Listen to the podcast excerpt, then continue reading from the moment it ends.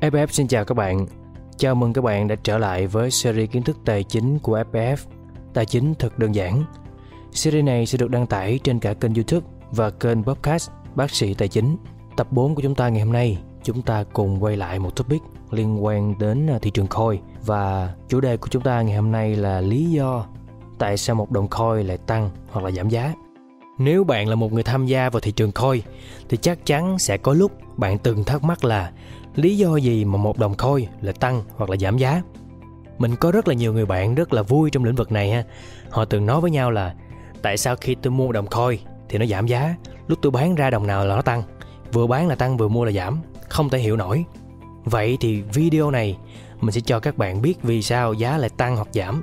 Không phải là do bạn xui đâu, mà là do bạn chưa tích lũy đủ kiến thức để có thể hiểu được những điều gì ảnh hưởng đến giá của đồng khôi Và điều này sẽ ảnh hưởng đến tâm lý của bạn. Bạn sẽ mua mua bán bán một cách vô tội vạ mà không hiểu tại sao mình mua bán. Không có một cái phương pháp hay mục tiêu gì cụ thể hết. Và đó là một trong những lý do chính khiến cho bạn thua lỗ trong thị trường này. Và để nói về những yếu tố tác động lên giá của đồng khôi á thì video này mình sẽ đề cập đến bốn yếu tố chính ha. Thì yếu tố đầu tiên đó chính là khái niệm tổng thị trường chung.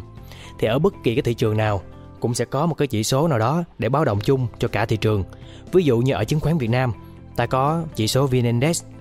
Thì ở crypto, ta sẽ thấy được một điều là khi mà Bitcoin mà lên giá thì cả thị trường đều lên giá. Đồng nghĩa với việc mà khi Bitcoin đạp xuống á, thì ta thấy gần như cả thị trường đều đạp xuống. Điều này là do tổng vốn hóa thị trường của Bitcoin chiếm đến khoảng hơn 60% tổng thị trường coin nói chung theo số liệu của CoinMarketCap thống kê. Nên dù muốn hay không á, thì Bitcoin gần như được xem là một biểu tượng của crypto.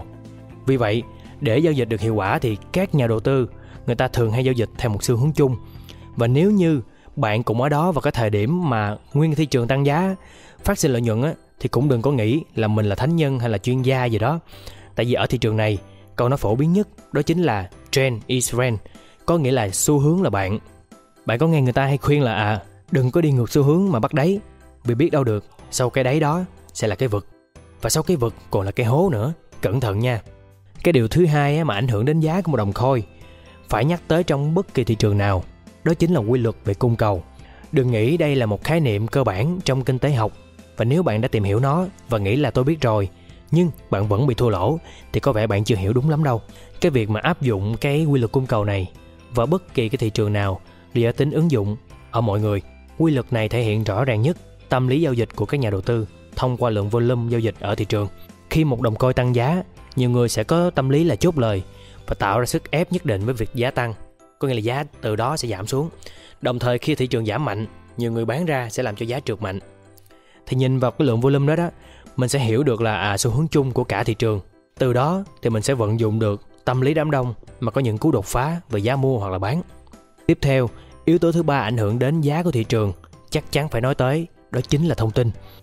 Có bao giờ bạn nghe tin về một dự án hay là một sản phẩm nào đó đã tăng mạnh nhờ vào tác động của thông tin chưa? Ví dụ nha, đất Long Thành tự nhiên nó hot lên nhờ vào sân bay Long Thành hoặc là khi mà người ta đồn thổi là chứng khoán Vinamilk gì đó đột biến gì đó thì giá chứng khoán Vinamilk sẽ tăng đột biến luôn.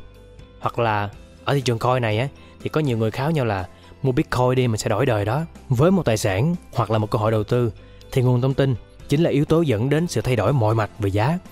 Đây cũng là một phần dẫn đến tâm lý tham lam và sợ hãi của các nhà đầu tư. Khi một thông tin được phát hành á, dù chưa biết là nó đúng hay sai về một cái gì đó thì giá của nó sẽ tăng hoặc giảm dựa vào nguồn thông tin tích cực hoặc là tiêu cực về cái sản phẩm đó. Đồng thời, khi nguồn thông tin lên đỉnh điểm sẽ tạo ra hiệu ứng gọi là FOMO. Hiệu ứng FOMO này có nghĩa là nó viết tắt của từ Fear of Missing Out, có nghĩa là sợ bị bỏ lỡ, làm cho tâm lý đám đông được hình thành.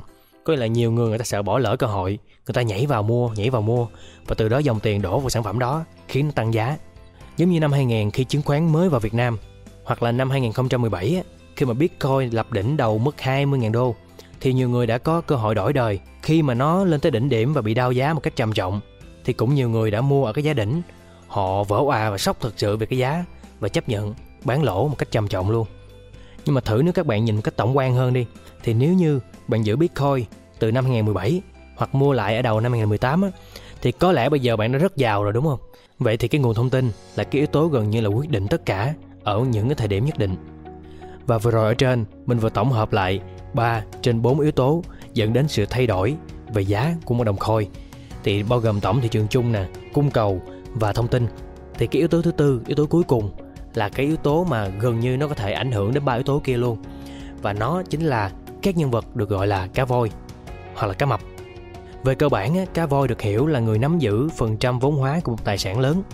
Thì ví dụ nha, có một anh kia, anh đang giữ 50% tổng lượng Bitcoin trên thị trường. Thì khả năng giá của Bitcoin bị anh này chèo lái là rất dễ dàng.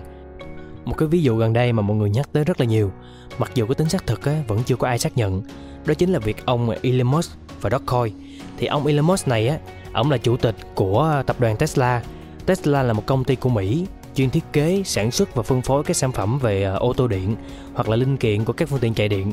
Khi mà ông Elon Musk này liên tục đưa ra các bình luận của mình trên thị trường làm cho biến động giá của đồng Dogecoin dao động liên tục thì thật ra cái hành động của cái ông Elon Musk này thì ổng có thao túng thị trường hay không thì chưa ai có thể xác nhận được thì đó là một trong những ví dụ về việc cá voi có thể làm giá hoặc là có thể thao túng thị trường như thế nào. Các cái nguồn thông tin cùng với kiến thức mà FBF chia sẻ là dựa trên những dữ liệu thực tế và kinh nghiệm trên thị trường. Video này dành cho những người mới tham gia vào thị trường. FBF sẽ luôn đồng hành với các bạn ở thời điểm ban đầu. Nếu có thắc mắc gì hoặc cần giải đáp, hãy để lại bình luận của bạn bên dưới. Xin cảm ơn, xin chào và hẹn gặp lại.